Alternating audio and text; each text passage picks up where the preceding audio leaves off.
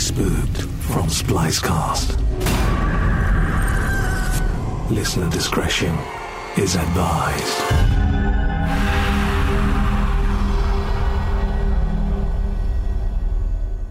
When the stakes are high, play your cards close to your chest.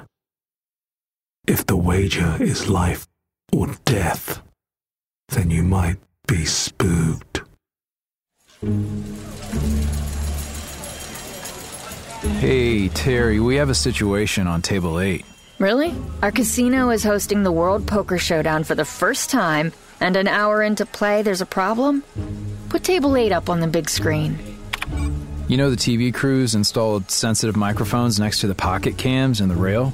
Yeah, when a player lifts their hole cards to see what they've got, viewers get a peek, and the sound is very ASMR. Yeah, viewers are loving it, but the microphones are also picking up a little sound from the player. Most players don't say much of anything. Exactly, but on table 8, we're picking up some weird noises. Can you push up the mics? What is that? No idea. The microphones are working fine. The noises are coming from the woman in the all white tux and the guy dressed like a vampire. Oh, the two who look like they wandered in from a cosplay convention. What about the third player? The mic on the third player isn't picking up anything. What's the background on the two we can hear? The woman in the white is Angel Bianco, heir of a wealthy European industrialist. She lives in Monaco. Man in the black is Luke DeVille out of Baton Rouge, oil and gas tycoon. The third player? Koji Toyota, startup guy from California. He's playing to raise funding for his company, but I don't think he's working with them. Those two players got some nerve trying to rip us off during a televised poker tournament. Here's the weird thing they're not winning, Really? they're losing, like every single hand. Hang on, JJ, let me get this straight. They're losing. Every hand they've played so far, they've lost. Their play's been so bad, it's like they're deliberately losing to the frat boy. They're tanking on purpose? Who's the pit boss? Charlie Bobo. He messaged to say that on some hands, they don't even look at their hole cards and fold right after the flop is dealt. Oh, You know what that sounds like? Back in the 80s, there was that satanic panic over backward messages and rock songs. Your surveillance system grabs audio and video? Yes, continuous ingest. I can do playback at any time while the system keeps recording.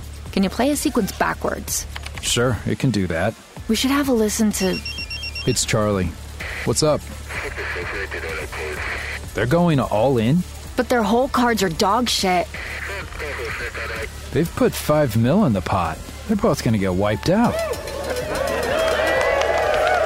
Holy shit, they're out. Something stinks here. Charlie, it's Terry. Make sure they don't leave. We want to talk to them. Hang on. Where'd they go? Charlie, we lost them on the wide angle. You got eyes on those two? Keep looking, Charlie. Shit! How did two players dressed like Ziggy Stardust and Dracula just melt into the crowd? Hey Terry, check out this snippet of the video feed. Just before they folded, they looked directly at each other. Neither says a word, but the mics picked up something.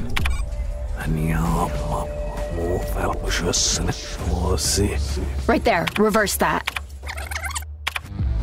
Don't you know it's rude to eavesdrop?